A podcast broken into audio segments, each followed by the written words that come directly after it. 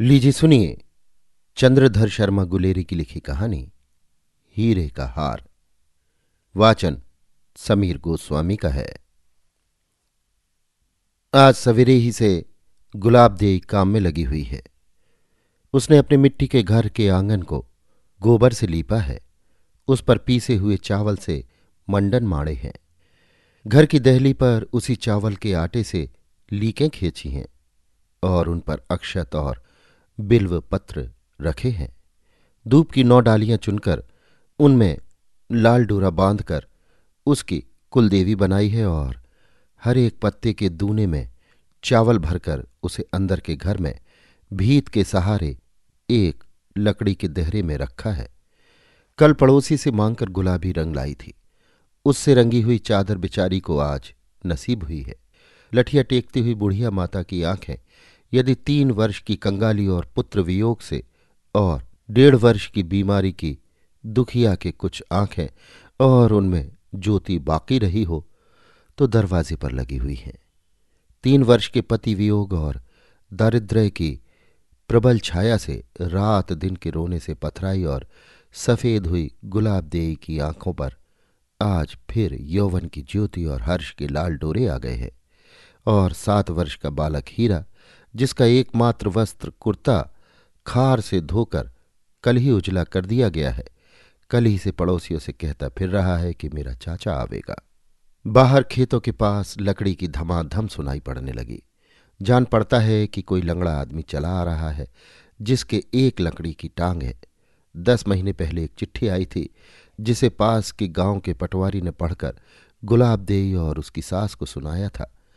उसमें लिखा था कि लहना सिंह की टांग चीन की लड़ाई में घायल हो गई है और हांगकांग के अस्पताल में उसकी टांग काट दी गई है।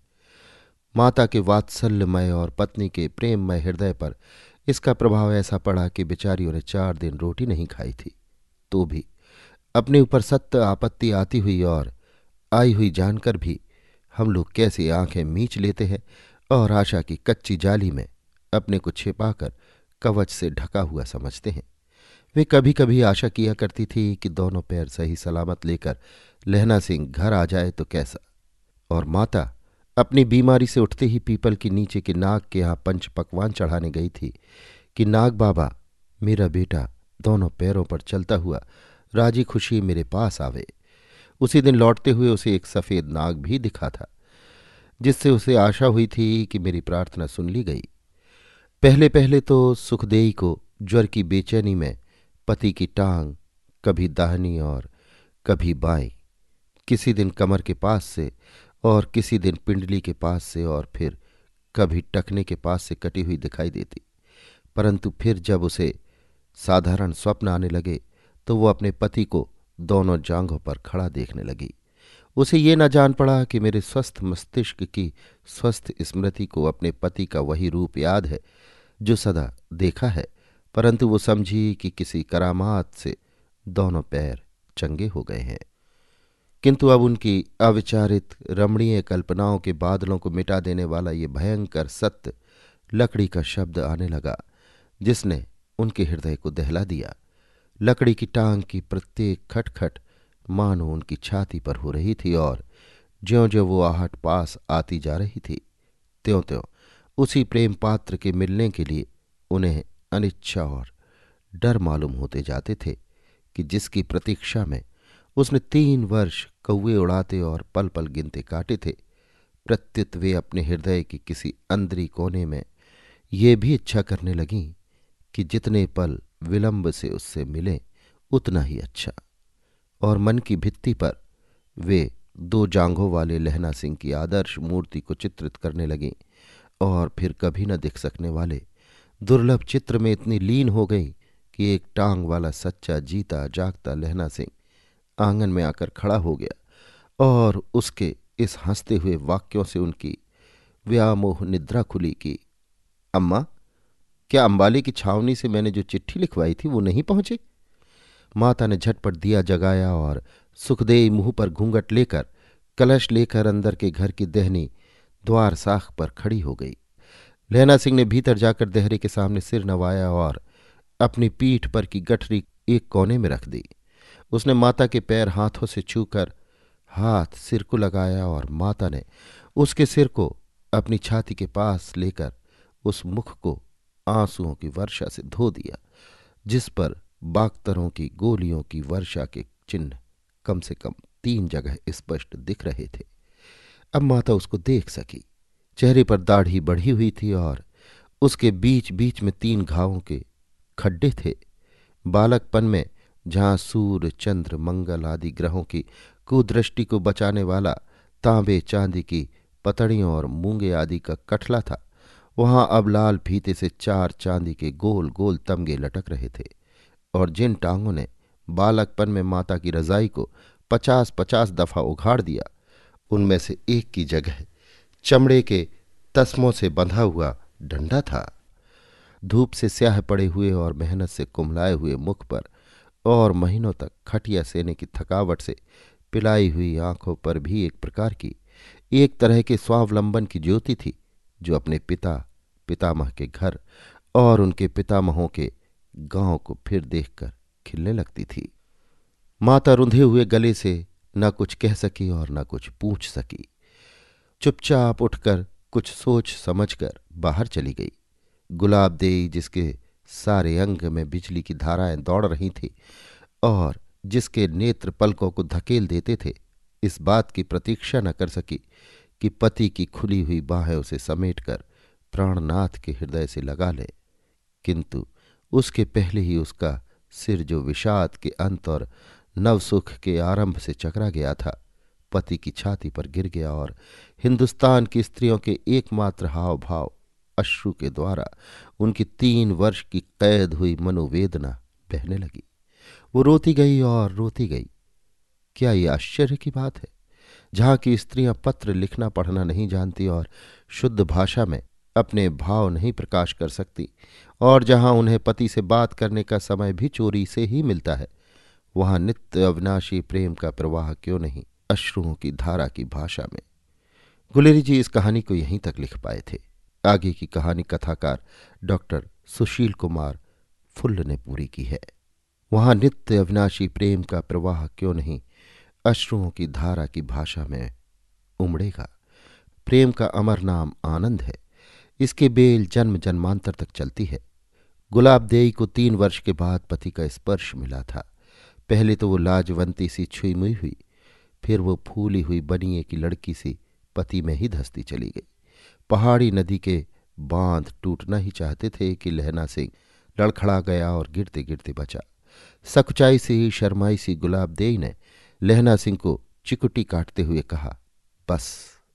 और आँखों ही आँखों में बिहारी की नायिका के समान भरे मान में मानो कहा, कबाड़ी के सामने भी कोई लहंगा पसारेगी? हारे को हरिनाम गुलाब दे, मेरी प्राण प्यारी में हारा नहीं हूँ।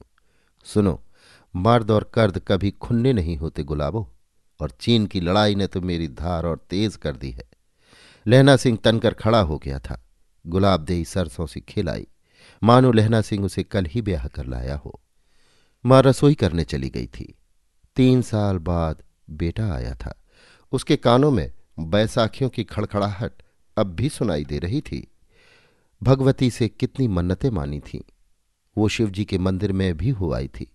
आखिर देवी देवता चाहे तो वो सही सलामत भी आ सकता था, परंतु अब तो वो साक्षात सामने था। फिर भी माँ को किसी चमत्कार की आशा थी, वो सीणु बाबा से पुछ लेने जाएगी। फिर देगची में कड़छी चलाते हुए सोचने लगी, देश के लिए एक टांग गवा दी तो क्या हुआ? उसकी छाती फूल गई। बेटे ने माँ के दूध की लाज रखी थी। चाचा, तुम आ गए? हाँ बेटा लहना सिंह ने उसे अंक में भरते हुए कहा। चाचा इतने दिन कहाँ थे? बेटा मैं लाम पर था। चीन से युद्ध हो रहा था ना?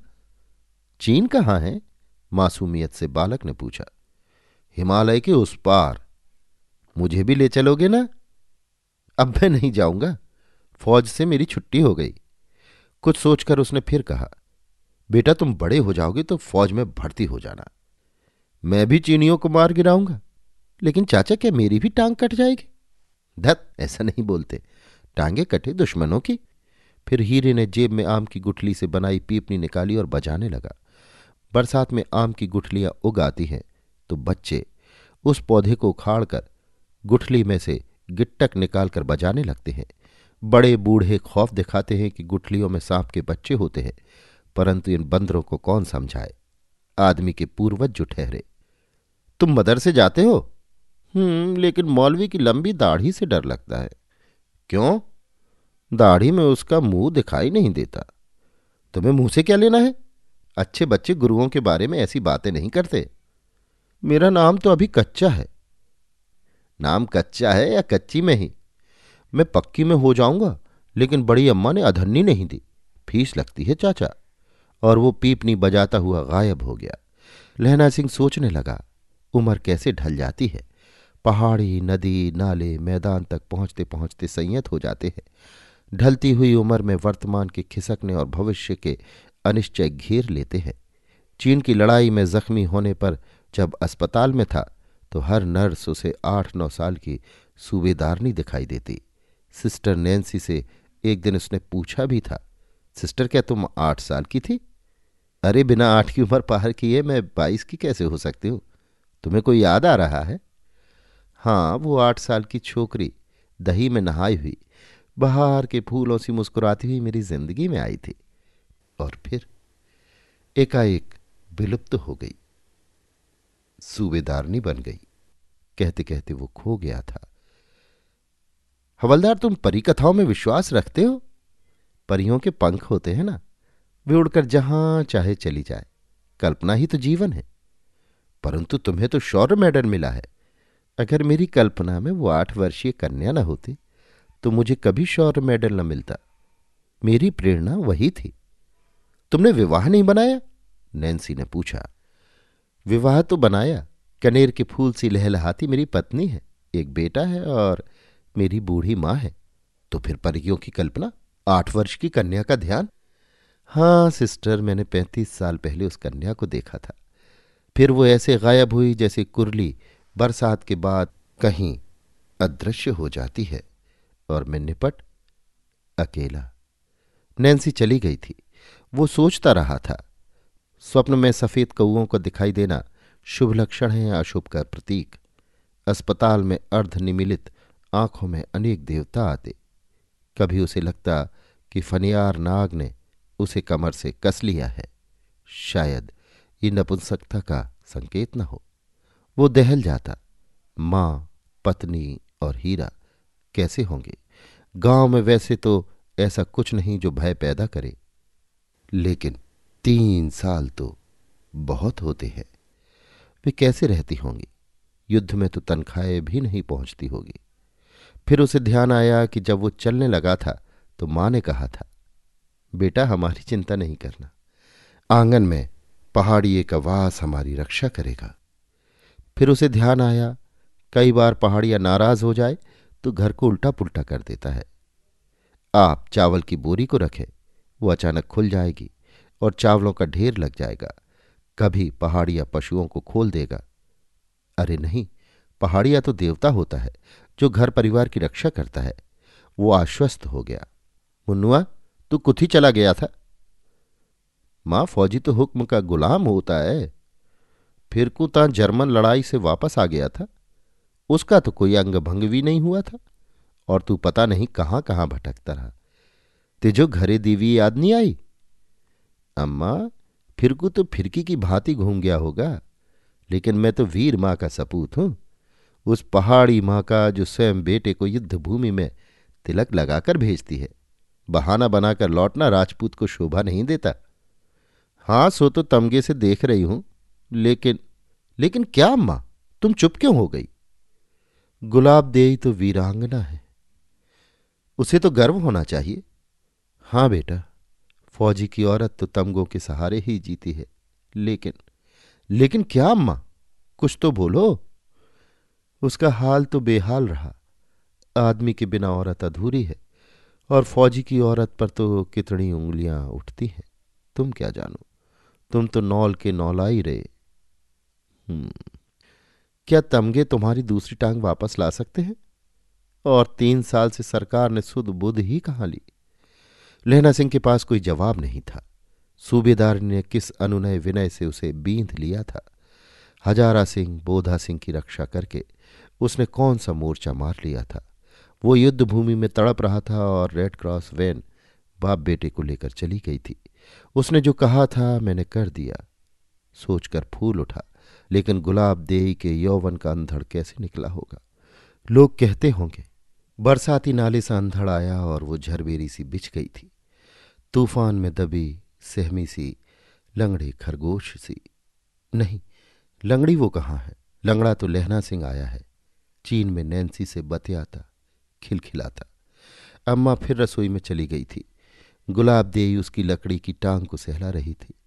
शायद उसमें स्पंदन पैदा हो जाए। शायद वो फिर दहाड़ने लगे। तभी लहना सिंह ने कहा था, गुलाबो, ये नहीं, दूसरी टांग। वो दोनों टांगों को दबाने लगी थी और अश्रुधारा उसके मुख को धो रही थी। वो फिर बोला, गुलाबो, मेरे अपंग होने का दुख है? नहीं तो फिर रो क्यों रही हो? फौजी की बीबी रोए तो भी लोग हँसते हैं और अगर हंसे तो भी व्यंग वाण छोड़ते हैं। वो तो जैसे लावारिस औरत हो। वो फूट पड़ी थी। मैं तो सदा तुम्हारे पास था। अच्छा। अब वो जरा खिलखिलाई। हीरे का हीरा पाकर भी तुम बेबस रही, और तुम्हारे पास क्या था? तुम? नहीं, कोई मीम तुम्हें सुलाती होगी, और तुम मोम से पिघल जाते होगे। मर्द ऐसे ही होते हैं। जरा खुलकर कहो ना गोरी चिट्टी मीम देखी नहीं कि लट्टू हो गए। तुम्हें शंका है? हम्म, तभी तो इतने साल सुध नहीं ली। मैं तो तुम्हारे पास था। हमेशा हमेशा। और वो सूबेदारनी कौन थी? क्या मतलब? तुम अब भी माँ से कह रहे थे। उसने कहा था। जो कहा था मैंने पूरा कर दिया। हाँ मैं जो कर सकता था वो कर दिया। लेकिन युद्ध में सूबेदारनी कहाँ से आ गई? वो कल्पना थी। तो क्या गुलाब मर गई थी? मैं कल्पना में भी याद नहीं आई। मैं तुम्हें उसे मिलाने ले चलूँगा। हम्म, मिलोगे खुद और बहाना मेरा। फौजियत तो घरे नहीं ओढ़ा था। मैं अब चला जाता हूँ। मेरे लिए तो तुम कब के जा चुके थे? और आकर भी कहाँ आ पाए? गुलाबो तुम भूल कर रही हो। मैंने कहा था ना मर्द और कर्द कभी खुन्ने नहीं होते। उन्हें चलाना आना चाहिए। अच्छा अच्छा। छोड़ो भी ना आप हीरा आ जाएगा। अब दोनों ओबरी में चले गए। सदियों बाद जो मिले थे छोटे छोटे सुख मनोमालिन्य को धो डालते हैं और एक दूसरे के प्रति आश्वस्ति जीवन का आधार बनाती है। एक मृत तृष्णा का पालन दाम्पत्य जीवन को हरा भरा बना देता है। गुलाब दे लहलहाने लगी थी और आँगन में अचानक धूप खिलाई थी। अभी आप सुन रहे थे चंद्रधर शर्मा गुलेरी की लिखी कहानी, हीरे का हार। वाचन समीर गोस्वामी का था।